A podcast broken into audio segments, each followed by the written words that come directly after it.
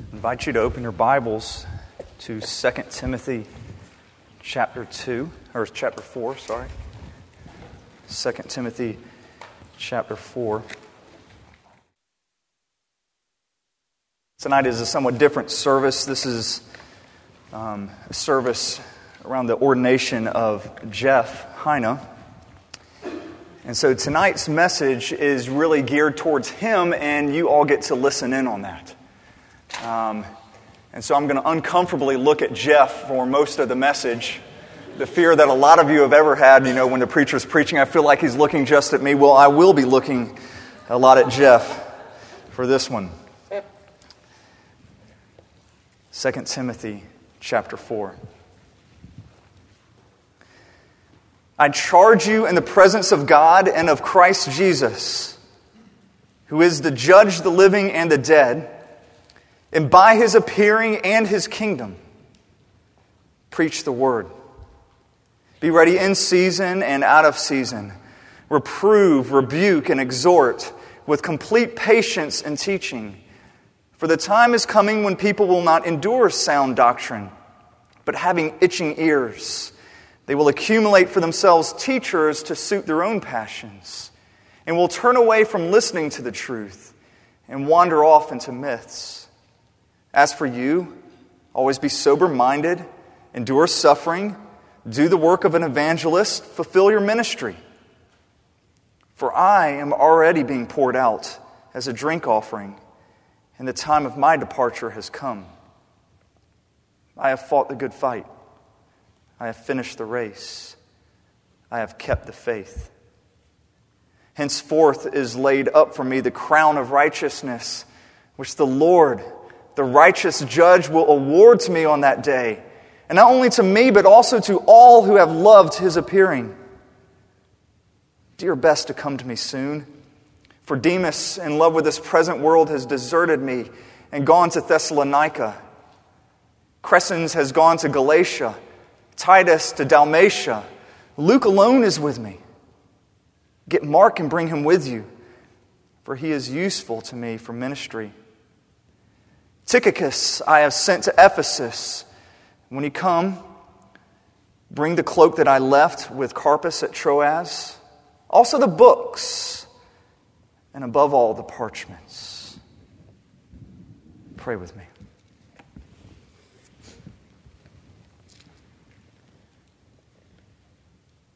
Lord, I ask that you would, at this moment, stir in our hearts. What does it mean to be more than listeners of the word, but doers of your word? What does it mean to really understand the gospel as more than just some tagline we, we put at the end of a message? I ask that you would impress those things on our heart, that through your Spirit you would answer those questions. I pray that my words would fall to the ground and not be remembered anymore. But Lord, may your words remain and may they find their mark. I pray this in the name of Jesus. Amen. Jeff, you're entering into a sacred calling, um, not something to be taken, taken lightly, as you know. Um, being a pastor has many duties. Um, there's going to be hospital visits, there'll be counseling sessions, there's going to be endless meetings a lot of time. There's going to be doing things like budgets.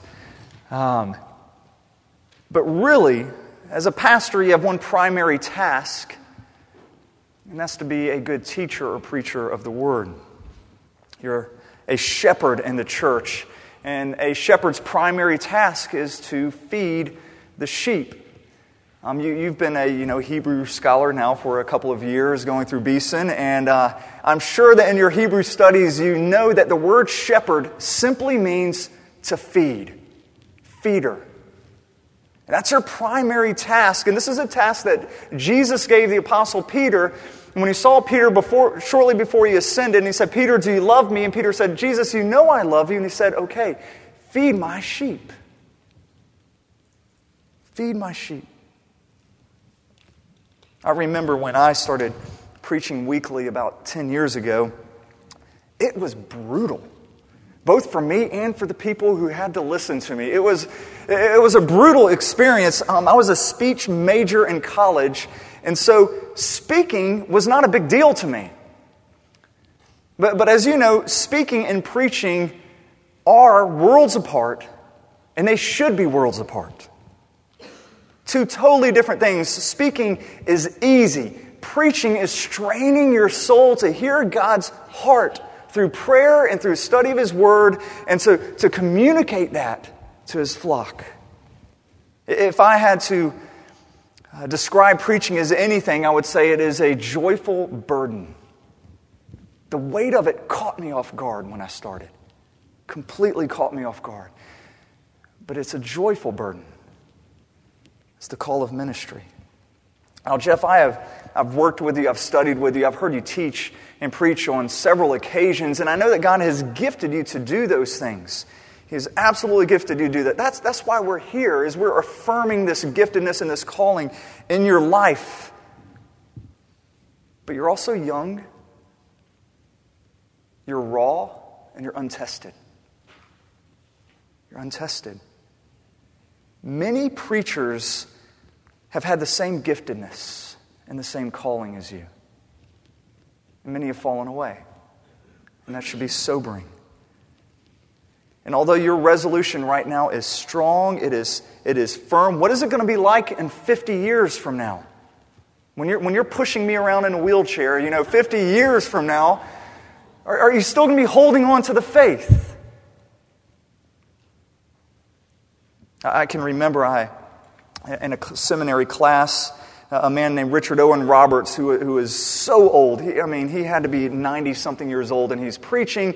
And he said, I've known many people like you. Young, excited about their ministry and their calling. And he said, and, and many have fallen away. And he goes, What makes you think you won't fall away? And I remember sitting in that classroom, and he preached. It was a 30 or a 50 minute class, and he preached for two hours. And I remember after that, I was looking around, thinking, I know these guys. I love these guys. I mean, they're going to faithfully serve. And that was about 12 years ago. And in that time, people in that class have fallen away. Some of my good pastor friends have fallen. Some just, you know, moral failure, some abandoning really the core of what they believe. How do you know that will not be you? What can you do to make sure that you go strong? Well, I must confess, I'm too young to tell you. I'm 35. Way too young to tell you what it means to finish strong, and I have rarely been tested by fire. But the Apostle Paul has, and that's the words we're going to look at tonight, his words to a young pastor. Uh, one of my favorite texts comes from Acts chapter 20, 24, in which Paul, he's gathered the elders of Ephesus together and he's giving them his last words. He's about to go off, be imprisoned, ultimately killed, and so he gathers them together for a brief moment and he says this to them I do not account my life of any value, nor as precious to myself. If only I may finish the course in the ministry that I received from the Lord Jesus to testify to the gospel of the grace of God. And when I read these words, they're really moving to me. Very moving. And they came a long, long time after Paul's uh, road to Damascus experience. This wasn't right after his conversion that he's saying these things. This is, this is many, many years later. We know when you read through the book of Acts, you kind of lose that sense of time because he's converted in Acts 9 and he says these things in Acts chapter 20. But, but really, in the span of a few pages, Luke always says he stayed two years here, he stayed three years here, he traveled for a few years here, and, and the years pile up. And at this point, it has been almost 30 years since Christ ascended. Since Pentecost, since the flames of tongues resting on the apostles, it has been about 24 years since the road to Damascus and Paul was converted. 24 years. And it has been an amazing life, one he could have not anticipated. By this point in his life, Paul had been flogged five times. That's 195 lashes. Three times he was beaten with rods, like police batons. He was stoned once to the point of being dragged out in the city of the city and left for dead, and perhaps he was dead and the Lord raised him up. He has never, ever known a time of peace. Often he went without food and sleep. He's always on the move, or maybe a, a better way to say is he's always on the run. He's always fleeing, always in danger of his life. He had the, above all of this, he said, the daily concern for all of the churches. And then he also had to make a living. He was a tent maker.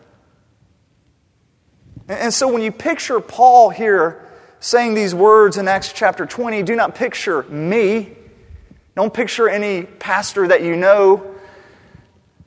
Picture a walking scar. Picture an older man who's gray or, or bald. P- picture a man whose back has been beaten so many times that his back muscles had to have been torn to shreds and he could barely stand without pain, sit without pain, walk without pain. Picture a man whose face has been beaten in so many times. I'm sure he had enormous scars. Likely he's missing many teeth because you don't get beaten with rods or you don't get stoned without the breaking of bones or the breaking of teeth. And so for over 20 years now, he's been at war. This is the man, and wouldn't you hate this for a calling, in which God said, He is a chosen instrument of mine. I will show him how much he must suffer for my name's sake. And this man suffered unlike anyone. To the Corinthians, he said, I, I despaired even of life. The great apostle Paul despaired even of life. He told the Philippians that if he were to die, it would be gain. Be gain. For me to live is Christ, for me to die is gain. And then he says, I count all things as loss in view of the surpassing value of knowing Christ Jesus, my Lord, whom I have suffered the loss of all things. I have suffered great, great loss. To the Galatians, he says, I bear on my body the marks of Jesus. And so I hope you can picture that scene in Acts 20 as, as this older, abused, scarred man is looking at this small assembly in the eyes and he says, My life is worth nothing to me.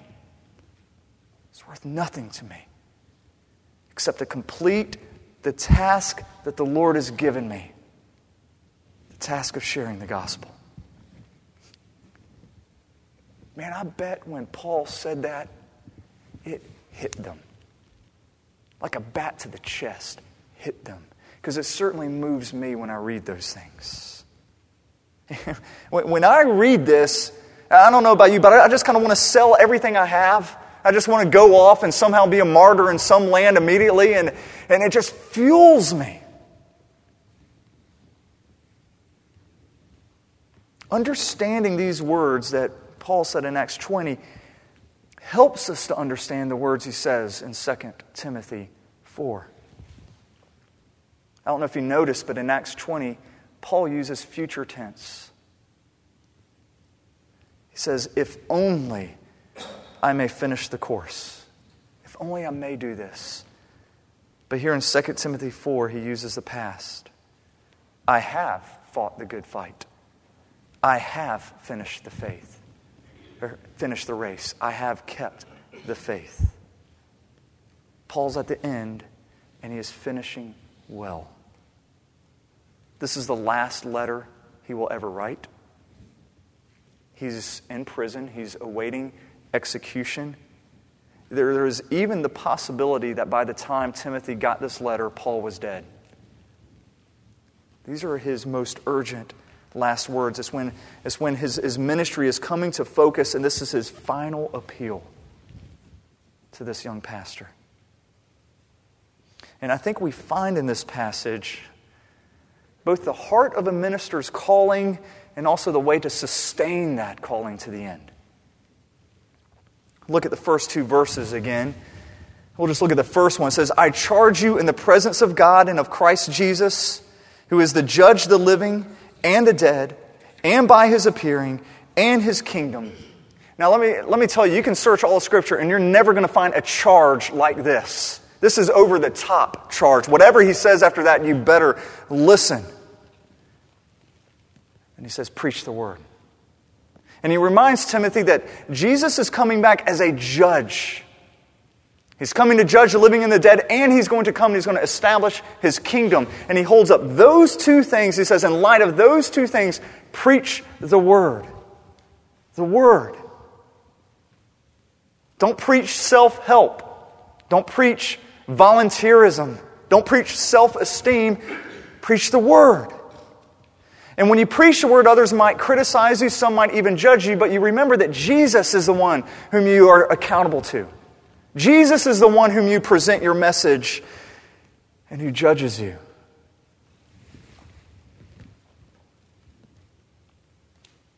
As a preaching, preacher, the scope of your teaching is extremely narrow.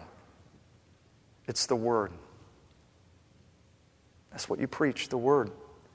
Your primary goal as a pastor is not to get people more involved.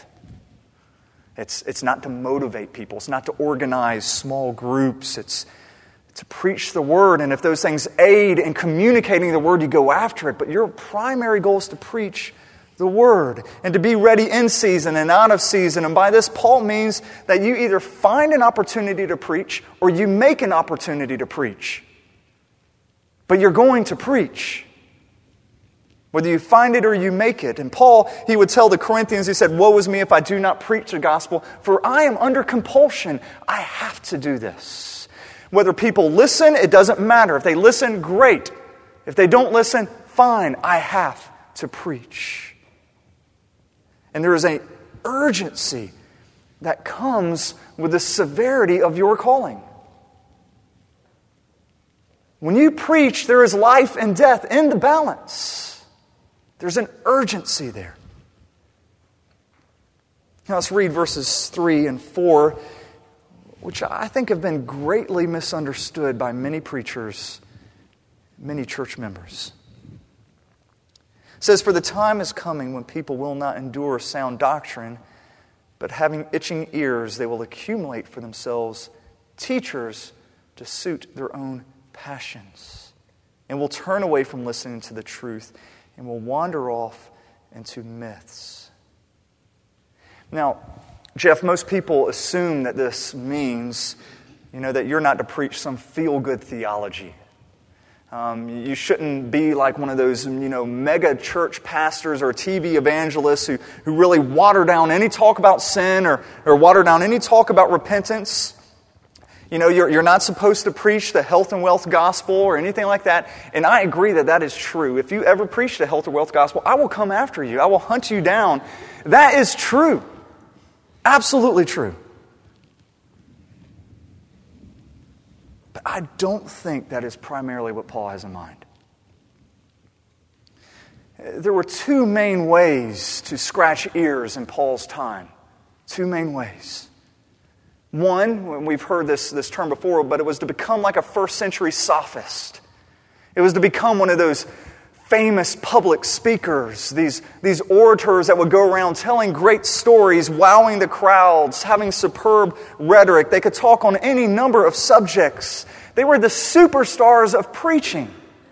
People flocked to them. The Corinthians, they even called them super apostles. And Jeff, don't be like them. Don't be like them. Don't ever become an entertainer or a storyteller. Resist the urge to wow people. And you can wow people. You can. Resist it. We do not need another personality driven church. Uh, the second way people wanted their ears tickled we discover this by looking at the people whom Paul fought with most. For most of Paul's life, he preached against circumcisers, he preached against the Judaizers. He fought against people who wanted law, who wanted rules. over and over again. He, he expounded on the gospel and he told people the gospel to, to a people who wanted a mixture. They wanted both law mixed with the gospel, and it's a lethal mixture when you put those two together. And it's crucial to understand this when listening to Paul when he says, when he warns you about giving people what they want to hear because people want to hear law. They do. It's, it's true, some people want just, you know, self help, feel good theology. You give them on Sundays. But more people crave, crave law. They want to be told what to do. And the tougher it is, the better. That's even better. That's, that's certainly what I want. I don't know if you have found yourself that way. When I would listen to something that's something extreme, and you got to do this in order to be a real follower of Christ. This shows you really love Christ, as if you do this great act here. That's what I always wanted to do. That was my itching ear right there. It's like, yes, I could do that. Then I could pat myself on the back and think I'm so much better than all the other Christians. I can sit in judgment on all the other people who don't have the same zeal that I have. All of our hearts, every one of us in here, our hearts naturally stray not towards grace, but towards law. And it is a huge temptation to go down this road. I mean, you're going to hear it, you know, from, from some churchgoer, they're going to come out and they're going to brag about their pastor. Man, our pastor's not like the other pastors. And he's not scared to preach on sin. He's not, he's not scared to tell how it is. You know, he, he stood up and he told all the people today that if you're not out sharing your faith, you're not a Christian. If you're not out helping the poor, if you're not out tithing, if you're not reading the Bible, if you don't care about orphans in Darfur, then you don't love the Lord. He's not, I mean, he tells it like it is. That pastor, he has no fear. But know that people are drawn to this because it makes them feel so good about themselves. Because if they kind of embrace it, they pat themselves on the back in comparison to everybody else. Say, I'm doing great. I really do love the Lord. Why? Because I did my checklist. I did it. Resist that. It is easy to preach this way. It is easy to get up and condemn the American church. Easy. And people will love you for it. You'll grow an enormous church. People will boast about your preaching. But it's not the gospel, it's law. Only two things happen when you preach that way. People either feel worse about themselves or they feel a lot better about themselves. But they don't glorify Jesus, and it never changes their hearts. Your preaching has to have at the very foundation of it the gospel. Don't preach works, moralisms, and then let the gospel be some tagline at the end. The gospel is through all of the message. It's the heart of it. It's the message of the Bible. The, the reason we do good works like share our faith, the reason that we care about the situation in Darfur, or care about the environment, or, or AIDS, or anything like that, the reason we care has got to stem from the gospel. It's an in out approach. This is so much harder than preaching law or preaching prosperity. But you're to preach the word you're to preach the gospel. Well, let's look at how we can do this. How can you do this? How can you maintain this for life? Once again, look at Paul. He asked for three things. Three things as he is awaiting his death. He asked for a coat, for a friend, and for some scrolls. Coat, a friend, and some scrolls. And it's easy when you read this to understand the first two. I mean, Paul requ- requested this cloak, and this coat is just, it's a winter's coat.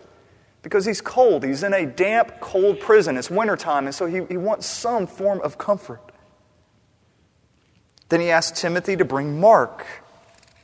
Look at verse 15. It, it says, Beware of, or sorry, not verse 15.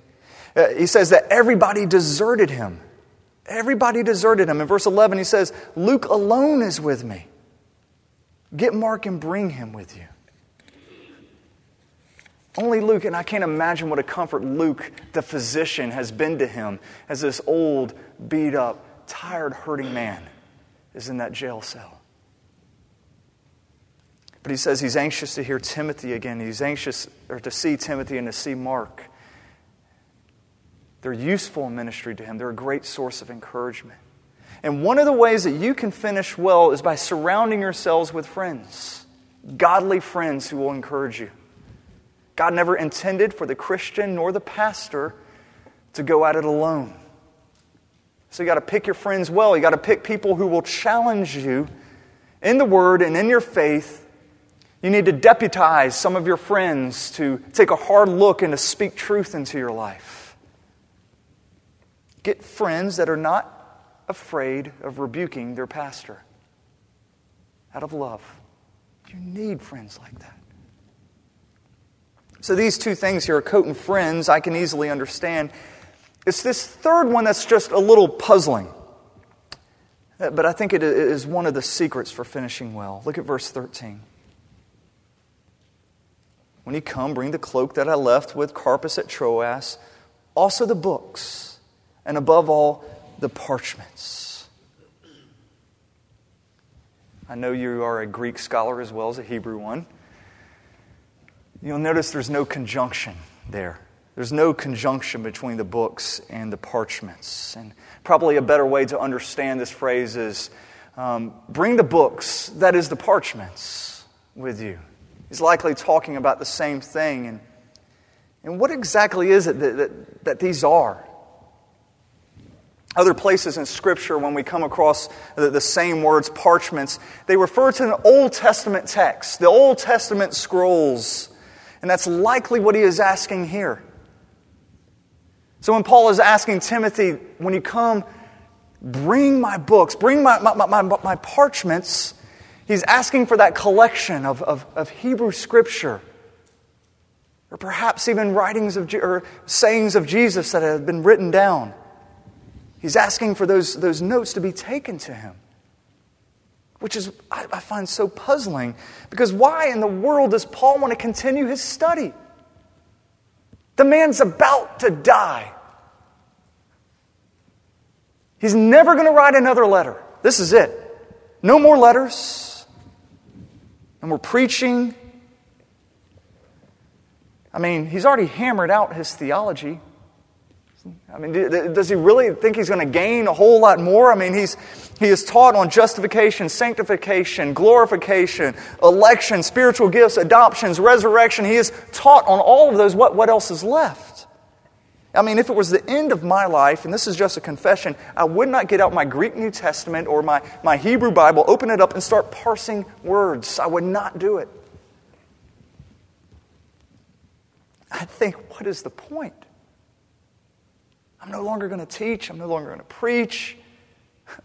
Why memorize Scripture when I'm about to see the living Word face to face? So, part of me, when I look at this old beat up Paul, wants to say, you know what, Paul? The end is near. Get your coat, stay warm, get your friends, surround yourselves with friends, and relax.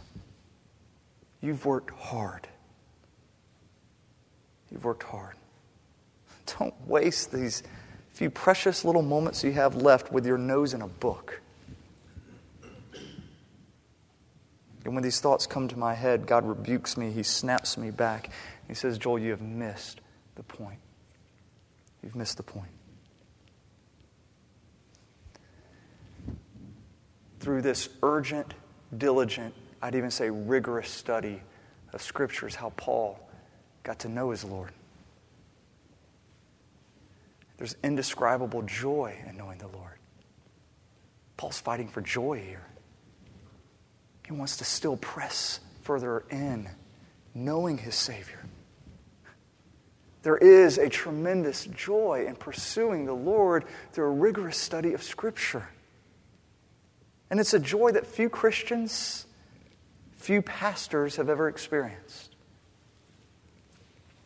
And if you want to be a pastor that doesn't fade away, a pastor that stays strong, a pastor that embraces joy even in the darkest times, then you're going to have to give yourself wholly to the study of this book.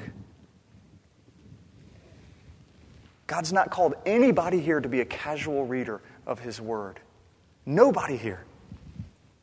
He's not giving us His Word to merely squeeze a moment here and squeeze a moment here and, and really kind of a pop light devotional theology is all we embrace. That's not it. Dig in for the gems. Paul didn't search the scriptures here so he could write a sermon, which will be your biggest temptation as a pastor. Your time with the word becomes professional. And the moment it becomes professional, it kills you. Joy starts fleeting that love that you once knew that kind of brought you into ministry gone. You don't seek the Lord in His Word for a message, you seek Him. He is the object of your study and your faith. When you open His Word, He is to be savored and studied so that He might be known and adored. And if you hold to that, I believe you will be faithful to the end.